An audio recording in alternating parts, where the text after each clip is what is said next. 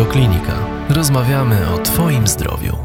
Dzień dobry, witam Państwa serdecznie. Dzisiaj przed mikrofonem radiokliniki pani Marta Pawłowska, doktor inżynier nauk chemicznych, e, ekspert w firmie Nanotech Polska. Witam serdecznie Pani Marto. Witam serdecznie. Porozmawiamy sobie dzisiaj o takiej dziedzinie nauki, która mnie niedawno również była obca, a okazuje się, że to pojęcie funkcjonuje już długo i ma swoją historię, a mowa o nanotechnologii.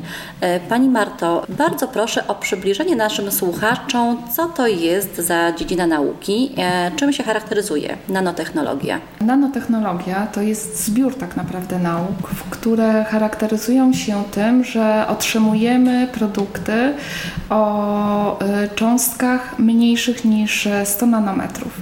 Od 1 do 100 nanometrów. Jest to technologia tak naprawdę y, znana od początku zeszłego stulecia.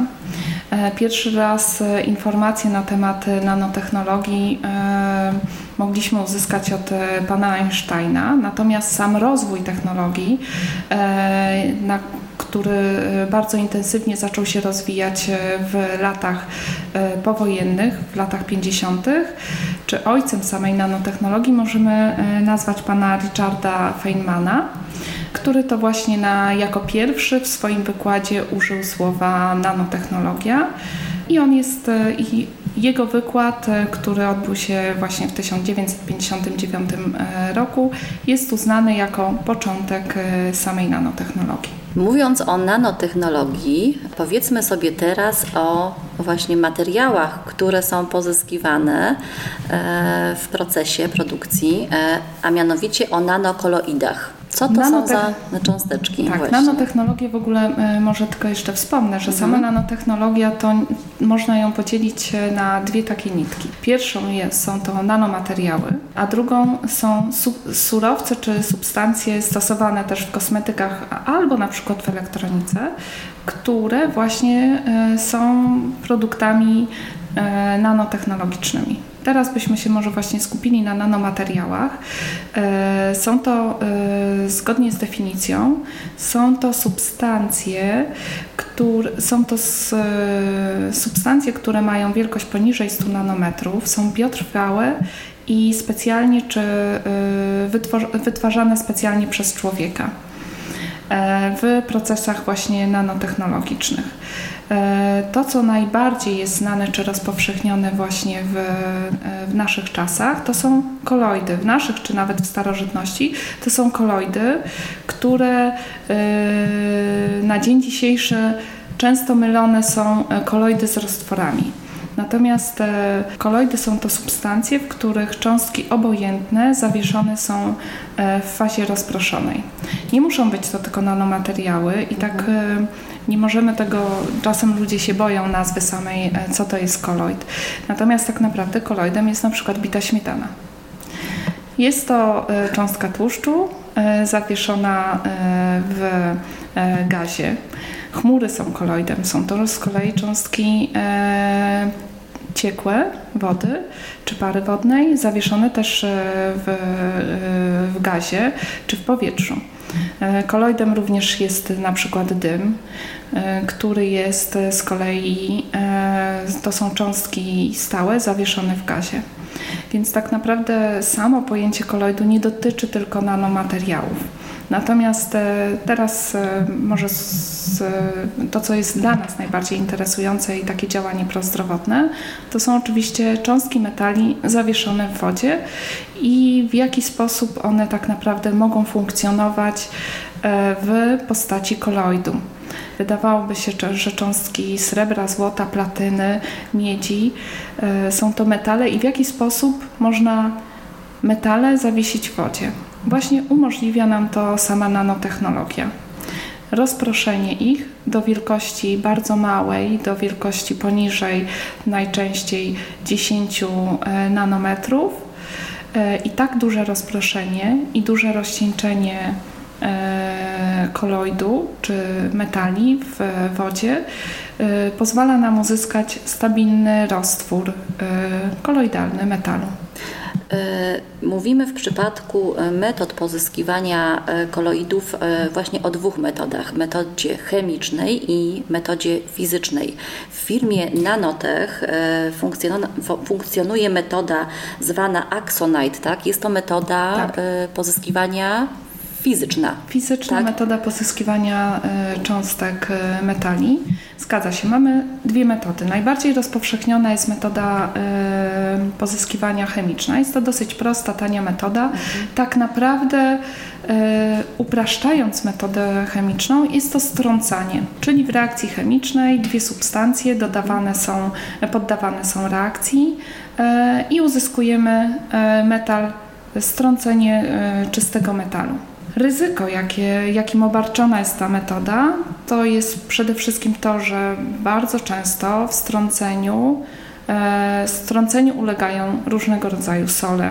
Nie uzyskujemy czystych nanocząstek, tylko jony lub e, inne związki chemiczne powstałe podczas e, reakcji strącenia. Oczywiście Możemy nazwać takie cząstki, tak samo jak jony są cząstkami, można nazwać, że są e, nanometrycznej wielkości, tak? ponieważ mają wielkości poniżej 100 nanometrów.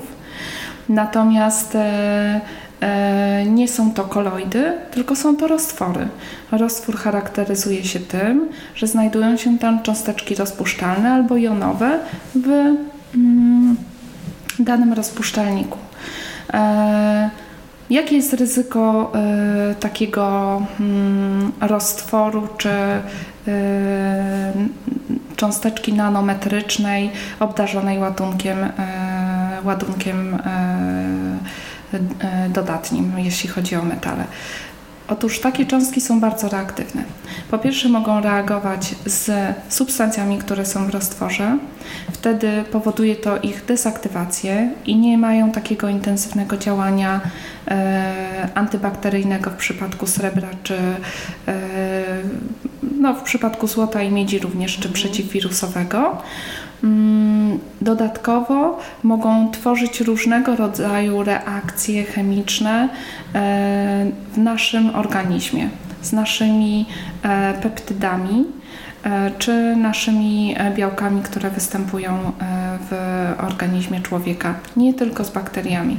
I to jest ryzyko i cały tak naprawdę według mnie strach, którym są obarczone wszystkie nanomateriały, a niestety wkładane są po prostu do jednego worka z e, cząstkami e, obojętnie, obojętnymi chemicznie, e, takimi jak cząstki axionite. Mhm. Czyli podsumowując... Nieobdarzone ładunkiem. Mhm. Ta metoda chemiczna, gdybyśmy mówili tutaj, bo właśnie rozmawiamy o, głównie o medycznym zastosowaniu, E, tych nanokoloidów, e, nie, jest meto, nie, jest, nie są bezpieczne te, te produkty, tak? pozyskiwane e, nie są stabilne. Mm. Nie są stabilne. Często możemy je rozróżnić, rozróżnić wizualnie takie produkty. One najczęściej mają jakiegoś, jakiś kolor, tak? Albo są lekko brunatne, albo są lekko szarawe. E, związane to jest oczywiście z tworzeniem się różnego rodzaju związków chemicznych z tymi jonami, albo też załamaniem światła na danych e, jonach, więc e, łatwo jest to rozróżnić. Cząstki, które są obojętne chemicznie, cząstki axionite, które nie są obdarzone ładunkiem elektrycznym, czy no mają cząstkowy ładunek dodatni, natomiast nie są e, w postaci jonów, są cząstkami obojętnymi, e, są cząstkami bezbarwnymi, e, koloidami bezbarwnymi. Tak.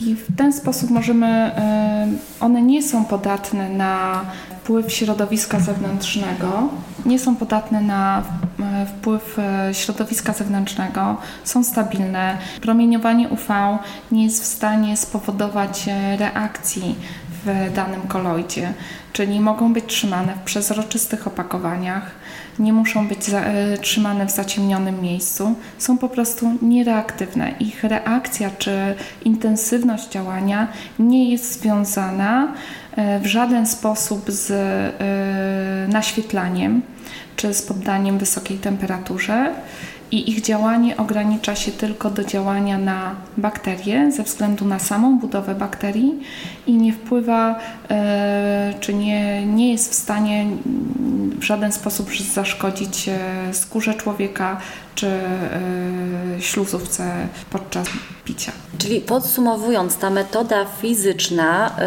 daje nam, gwarantuje nam stabilność danego materiału, większe bezpieczeństwo dla użytkownika, e, można powiedzieć też pacjenta.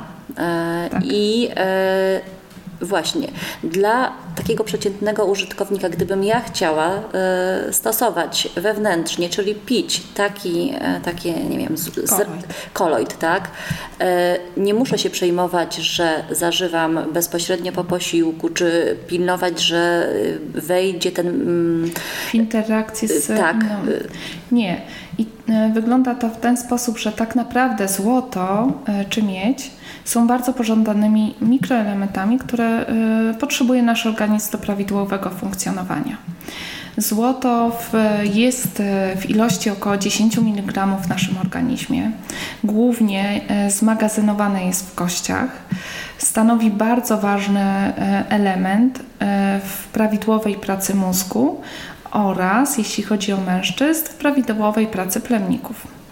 Natomiast miedź jest też bardzo pożądanym mikroelementem, który wzmacnia nasz organizm i zalecane według Federacji FDA zalecane jest e, użycie e, czy spożywanie 2 mg dziennie e, lub ilości, które są zalecane to jest około pół miligrama na masę ciała, można przeliczyć.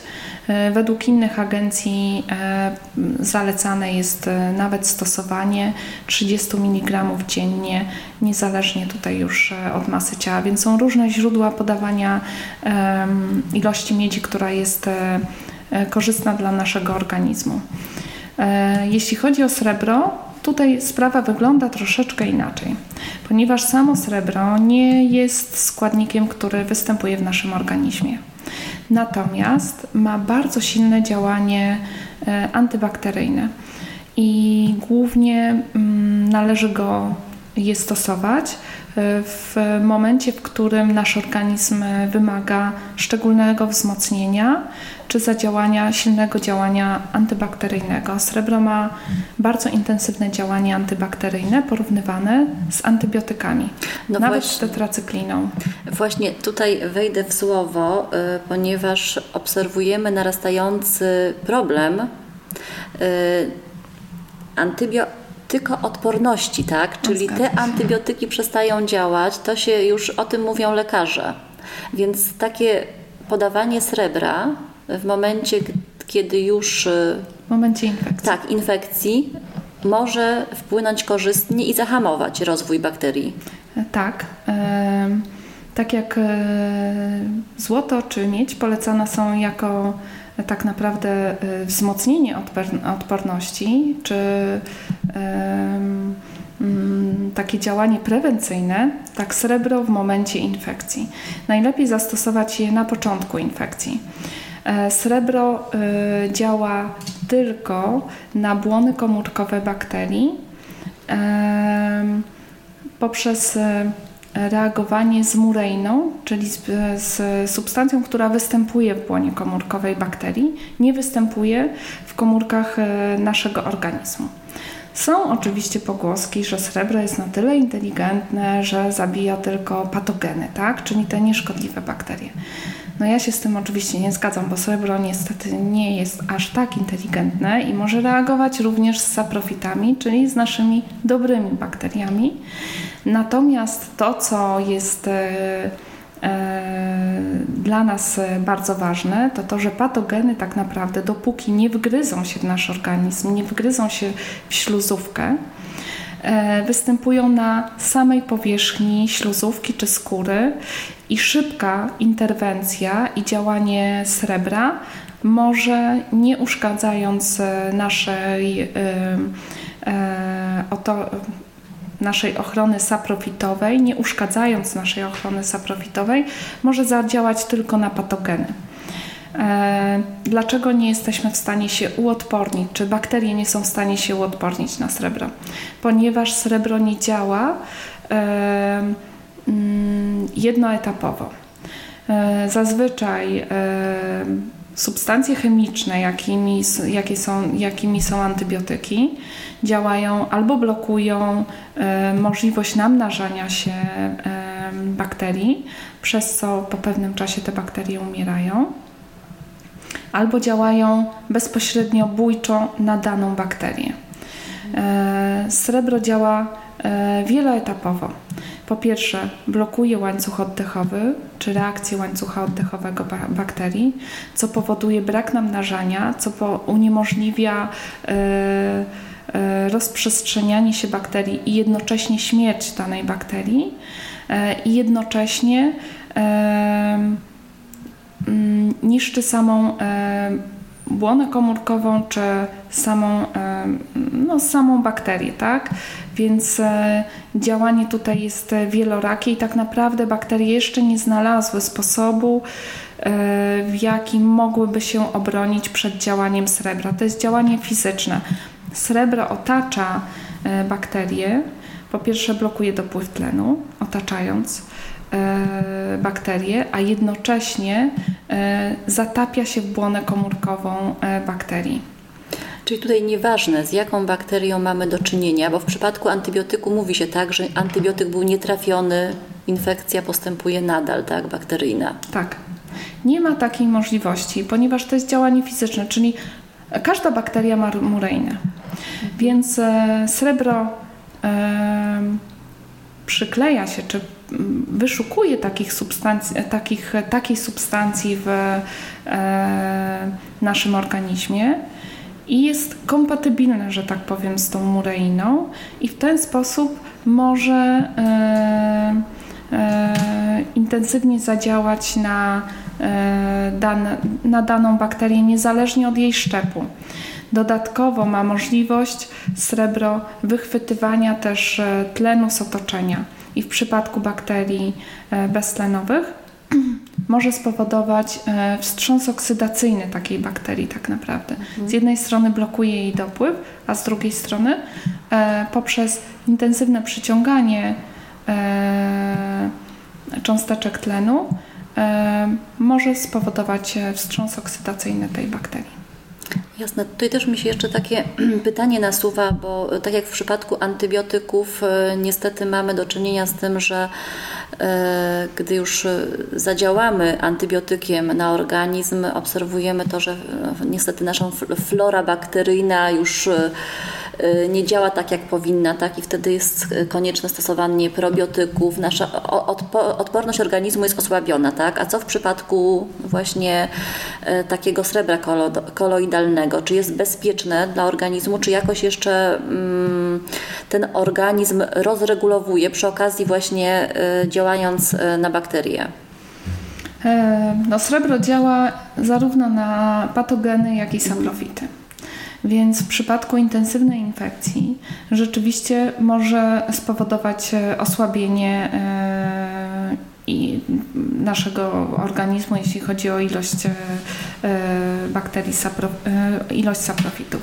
Natomiast działanie srebra jest miejscowe, jest bardzo szybko wypłukiwane z organizmu. Zazwyczaj w ciągu 48 godzin nie mamy e, srebra w organizmie, więc ono nie biega, że tak powiem, czy nie jest roznoszone po całym organizmie z krwią i nie działa intensywnie e, przez kilka następnych dni. Więc odbudowa całego organizmu jest bardzo szybka, intensywna, więc wystarczy tak naprawdę. E, to jest takie działanie punktowe czy miejscowe, mocno skoncentrowane na dany problem.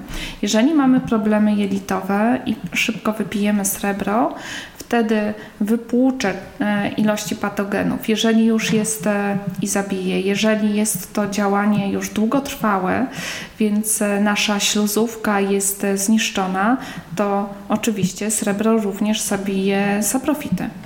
Natomiast w momencie, w którym przestajemy używać srebra, nasz organizm, organizm szybko wraca do stanu sprzed infekcji. Mhm. aby wzmocnić organizm czy pobudzić procesy regeneracyjne, wtedy zawsze polecamy picie złota Actionite. No właśnie, a jakim e, działaniem, może tak przybliżmy e, też działanie tego złota, tak? W jakich przypadkach? Czyli to jest wzmocnienie odporności organizmu przede wszystkim. Również wzmocnienie organizmu, e, odporności organizmu. Przede wszystkim ma działanie takie intensywnie pobudzające własności właśnie regeneracyjne. Jeśli chodzi o działanie takie e, kosmetyczne czy medyczne, silnie e, wokół złota e, zawsze tworzą się i niestety mechanizm nie jest znany.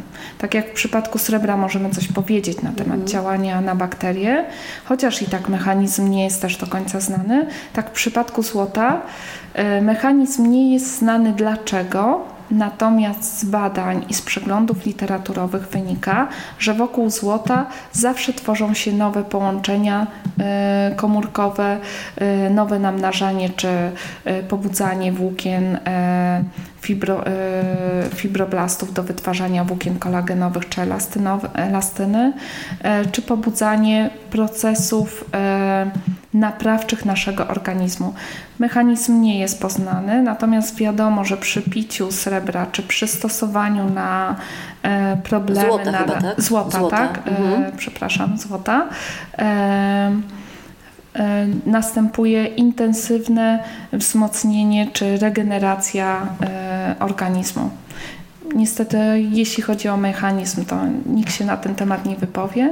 Nie wiemy, jak to działało, natomiast znane to jest od starożytności, tak? Em, No właśnie, tylko jak wcześniej sobie radzono z tym pozyskiwaniem, bo to jest metoda e, właśnie spreparowania tego nanokloidu, dobrze mówię, tak? Tak. Więc jak, jak to działało właśnie w tych dawnych czasach? Ciekawi mnie też jeszcze ta Jak to kwestia. kiedyś działało? Tak, tak. No nie było nanotechnologii. Natomiast tak, y, stosowano na przykład złote monety zanurzano w jakichś e, e, pojemnikach czy baniakach, w których przetrzymywana była woda. Stamtąd oczywiście były wypłukiwane tutaj pewnie i jony, i cząstki nano, które mogły być w jakiś sposób e, e, wypłukiwane z samego kruszca. E, i w ten sposób z tego korzystano. Pewnie przez przypadek, jak większość substancji odkrytych w świecie, ktoś zauważył, że jak wpadła moneta, to woda na przykład się nie psuła. Wykorzystywane to było w długich podróżach e, przez e, e, odkrywców, w których przetrzymywane były właśnie woda do picia, woda pitna była przetrzymywana ze złotem czy ze srebrem. I również zauważono, że przy na przykład chorobach mm, mózgu czy jakichś dysfunkcjach przeprowadzano eksperymenty, w którym ludziom podawano złoto. I okazywało się, że działa bardzo dobrze, jeśli chodzi o e, powrót do zdrowia czy intensywne działanie e, e, usprawniające procesy właśnie myślowe. Jak długo takie produkty można stosować, tak żeby przykładowo, gdy ktoś chce stosować profilaktycznie? To też zależy od tego, co chcemy uzyskać i jaki to jest kruszec. Jeśli chodzi o srebro, tutaj e, skupiamy się tylko na działaniu antybakteryjnym, więc stosujemy je tyle, ile jest to potrzebne. Jeżeli są to infekcje gardła, zatok e, czy układu pokarmowego, e, stosujemy do momentu wyleczenia, czyli przez kilka tak naprawdę dni.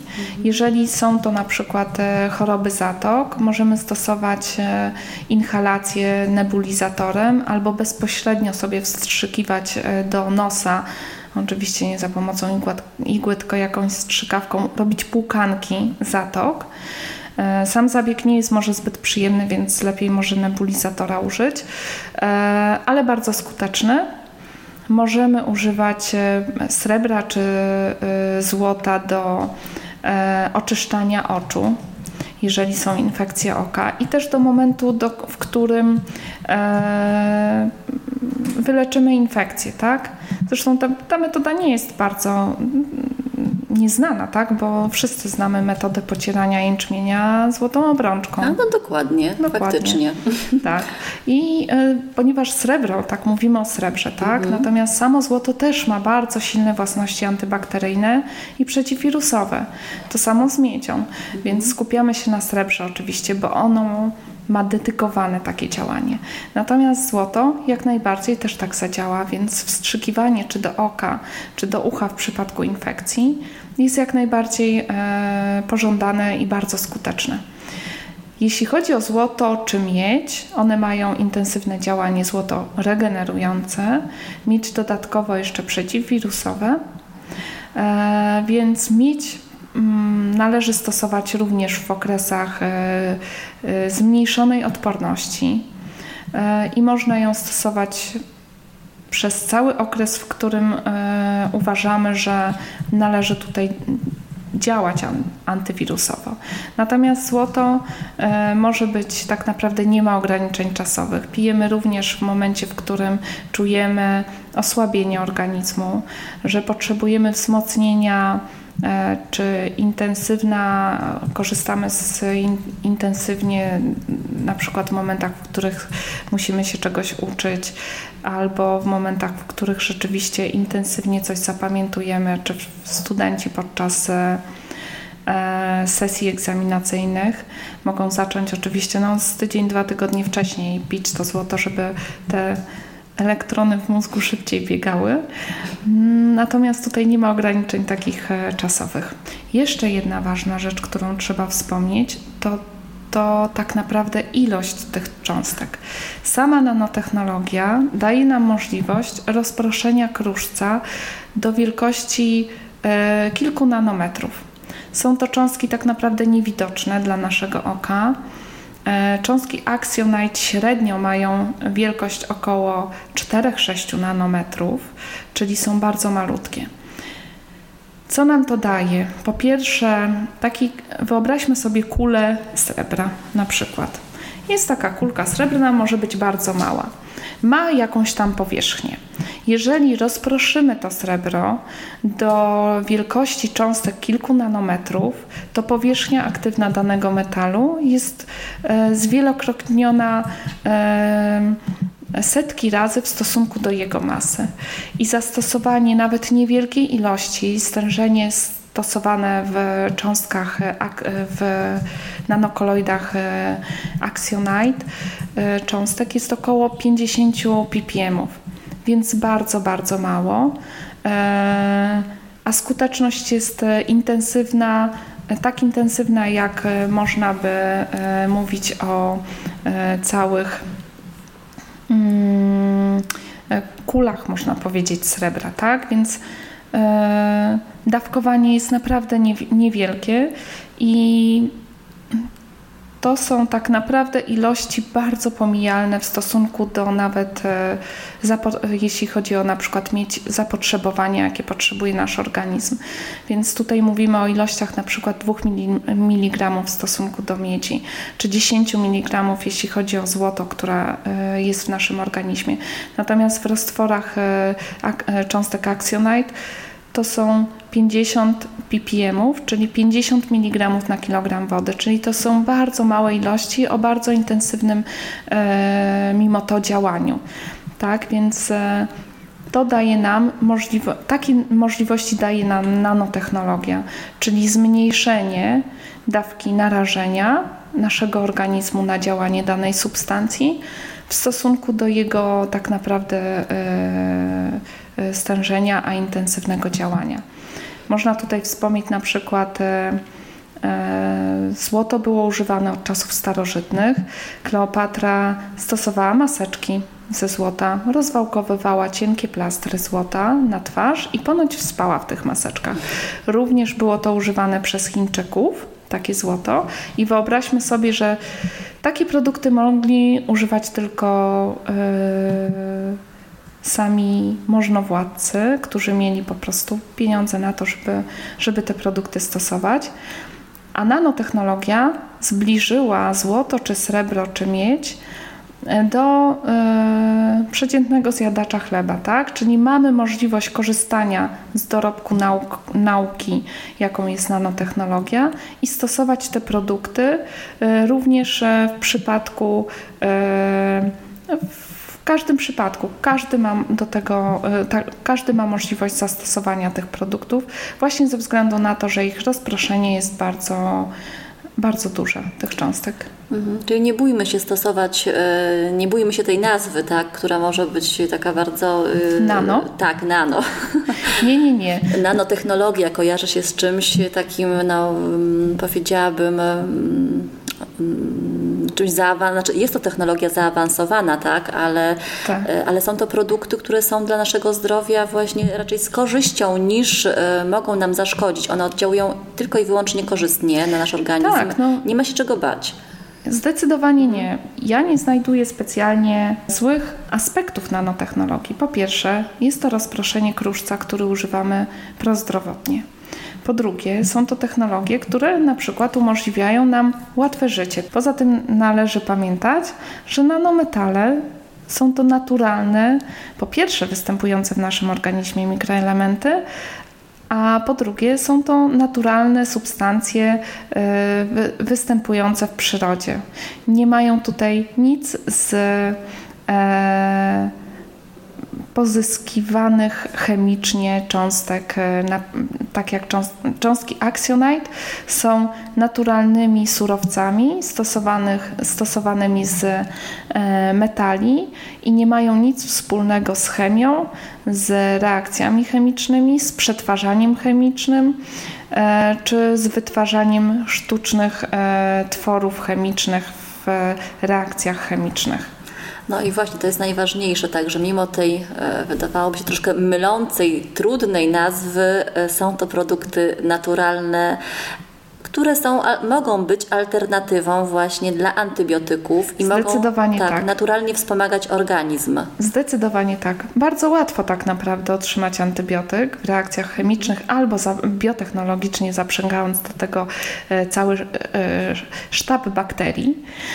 Natomiast dużo trudniej wykorzystać e, tak naprawdę naturalne nasze e, minerały, czy naturalne nasze e, surowce, które mamy na Ziemi, do tego, aby otrzymać skuteczne działanie antybakteryjne czy regenerujące. Tak naprawdę w przyrodzie, zresztą pewnie większość Państwa wie, jest mnóstwo substancji, które są nam potrzebne do życia i tylko one wystarczą. Natomiast łatwiej czasami rzeczywiście chemicznie coś sztucznie otrzymać, e, a nie wykorzystać to, co daje nam na, tak naprawdę natura. A warto czasem się zastanowić i skorzystać z tego, co z tych dobrodziejstw, które e, póki co obdarzyła nas natura i wystarczy je mądrze wykorzystać. Jasne. A tak na koniec spytam, tak dla przeciętnego użytkownika, który chciałby kupić produkty, czym powinien się kierować, tak? Czyli jakie informacje sprawdzić? Mówiliśmy już, że y, produkty, które są pozyskiwane metodą chemiczną, niekoniecznie dobrą dla nas, y, nie są krystalicznie czyste, tak? To są jakieś y, zanieczyszczone produkty, one mają charakterystyczną barwę. Tak, są zazwyczaj obarczone są jakimś kolorem. Mhm. Albo są w przypadku złota różowe, albo fioletowe, czy y, nawet czerwone, intensywnie mhm. krwiste. W przypadku srebra są e, szare e, czy takie burę, ewentualnie brązowe. Czym się kierować, to przede wszystkim e, najpierw patrzeć, jaki jest kolor. Czyste cząstki, tak jak cząstki Actionite, są sprzedawane w przezroczystych opakowaniach zazwyczaj. Mają lekkie odcienie związane z załamaniem światła e, w, w, wodzie. Złoto ma rzeczywiście lekko różowy kolor, srebro jest lekko szarawe, natomiast w dalszym ciągu są to klarowne roztwory. Musi być dobrze opisany produkt na etykiecie, czyli musi być napisane w składnikach e, skład danego produktu i to, czym się sugerujemy, to musi to być po prostu kruszec, nazwa kruszca, silver, gold, e, platinum, e, copper i woda. Jeżeli są inne dodatki, stabilizatory, są to najczęściej stabilizatory chemiczne albo polimerowe, to wiadomo, że dodatkowo dostajemy do naszego organizmu e, substancje, które niekoniecznie są pożądane. Otrzymanie tak naprawdę stabilnej, e, stabilnego, prawdziwego kolajdu bywa trudne i bardzo często producenci dodają różnego rodzaju stabilizatory do tego, aby utrzymać produkt, który nie ulegałby destabilizacji czy łączeniu się cząstek większej aglomeraty, aglomeracji. Pani Marto, bardzo dziękuję za ciekawą rozmowę. Mam nadzieję, że wrócimy do tematu jeszcze, troszkę go rozszerzymy, bo jest tego warty. To jest bardzo ciekawy temat. Dziękuję serdecznie. Dziękuję bardzo. Moim i Państwa gościem była pani Marta Pawłowska, doktor inżynier nauk chemicznych, ekspert w firmie Nanotech Polska. Do usłyszenia. Więcej audycji na stronie radioklinika.pl i w naszej aplikacji mobilnej.